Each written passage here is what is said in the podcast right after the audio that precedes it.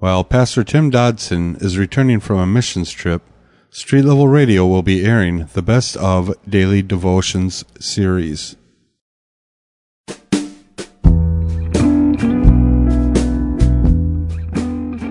This is the Best of Daily Devotions by Pastor Tim Dodson from Believers City Church in Menominee, Wisconsin. For more information, go to believerstogether.com.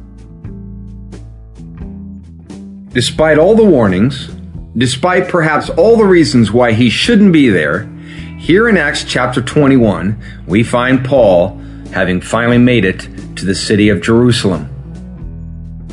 In verse 16, we read about how Paul had made it into Jerusalem and met a longtime believer by the name of Mnason of Cyprus. And then the next day he went and met with James, who was the pastor of the church there in Jerusalem. And it sounds to me like all the guys got together and had a little bit of a rejoicing period of time as they shared all that God had been doing in their midst. And as that meeting went on, verse 20 is where we're picking it up. It says, They, when they heard it, glorified God.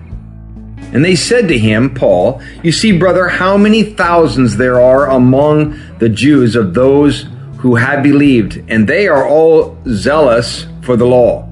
They have been informed about you that you teach all the Jews who are among the Gentiles to forsake Moses, telling them not to circumcise their children and not to walk after the customs. What then? The assembly must certainly meet, for they will hear that you have come. Therefore, do what we tell you we have four men who have taken a vow. Take them, purify yourself with them, pay their expenses for them, that they may shave their heads. Then all will know that there's no truth in the things that they have been informed about you, but that you yourself also walk, keeping the law.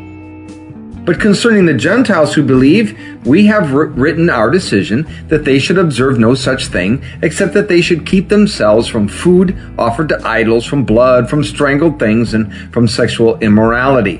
And then Paul took them in, and the next day purified himself, went with them into the temple, declaring the fulfillment of the days of purification until the offering was offered for every one of them.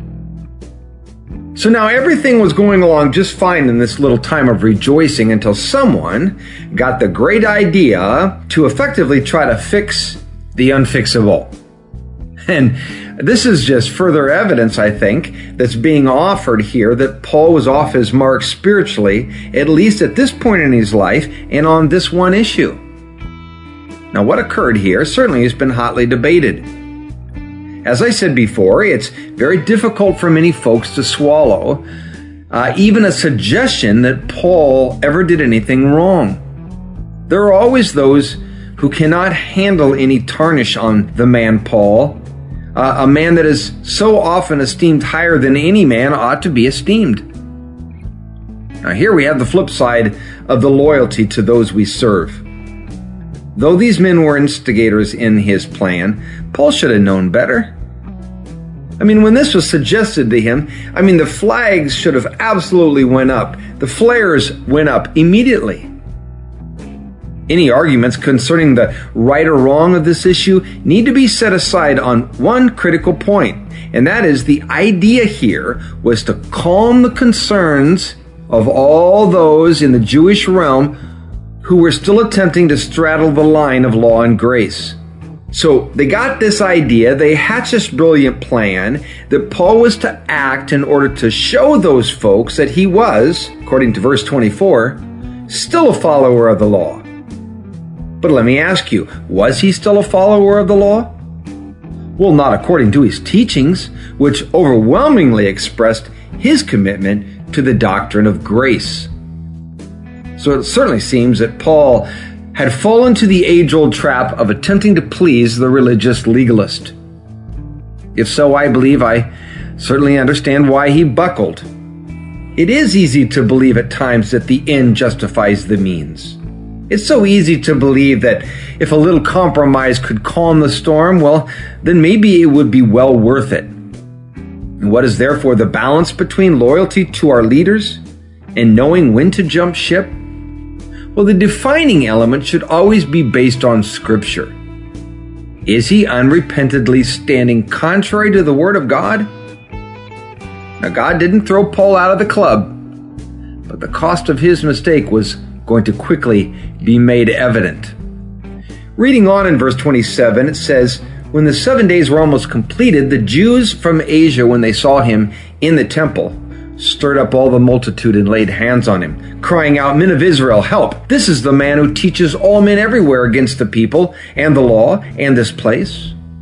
Moreover, he has also brought Greeks into the temple and has defiled this holy place. For they had seen Trophimus the Ephesian with him in the city, and then they supposed that Paul had brought him into the temple. All the city was moved, and the people ran together. They seized Paul and dragged him out of the temple. Immediately the doors were shut. As they were trying to kill him, news came up from the commanding officer of the regiment that all Jerusalem was in an uproar. Immediately he took soldiers and centurions and ran down to them. They, when they saw the chief captain and the soldiers, they stopped beating Paul. Then the commanding officer came near, arrested him, commanded him to be bound with two chains, and inquired who he was and what he had done. Some shouted one thing and some another among the crowd, and when he couldn't find any truth because of the noise, he commanded him to be brought into the barracks. Verse 35 says, When he came to the stairs, he was carried by the soldiers because of the violence of the crowd. For the multitude of the people followed after, crying, Away with him! As Paul was about to be brought into the barracks, he asked the commanding officer, May I speak to you? He said, Do you know Greek? Aren't you then the Egyptian who, before these days, stirred up a sedition and led out into the wilderness the 4,000 men of the assassins? And Paul said, I'm a Jew from Tarsus in Cilicia a citizen of no insignificant city, I beg you, allow me to speak to the people. And when he had given him permission, Paul, standing on the stairs, beckoned with his hands to the people. And when there was a great silence, he spoke to them in the Hebrew language, saying, Now, whatever the plan might have been uh, in play here to appease these Jewish masses, it certainly failed, and it failed in a stellar fashion. This is generally the end result of all such attempts at compromise. As this mob gathered, there was confusion. Some believed Paul to be one guy, and some understood he was another. The word on the street was saying he had taken a Gentile into the inner court of the temple, something that was certainly never to be done.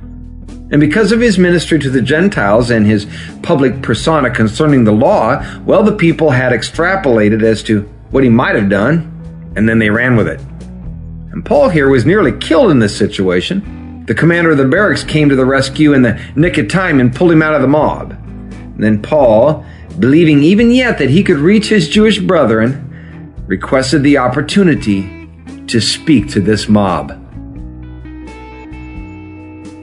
That was a daily devotional by Pastor Tim Dodson from Believer City Church in Menominee, Wisconsin. For more information, on Pastor Tim Dodson or Believer City Church, visit believerstogether.com.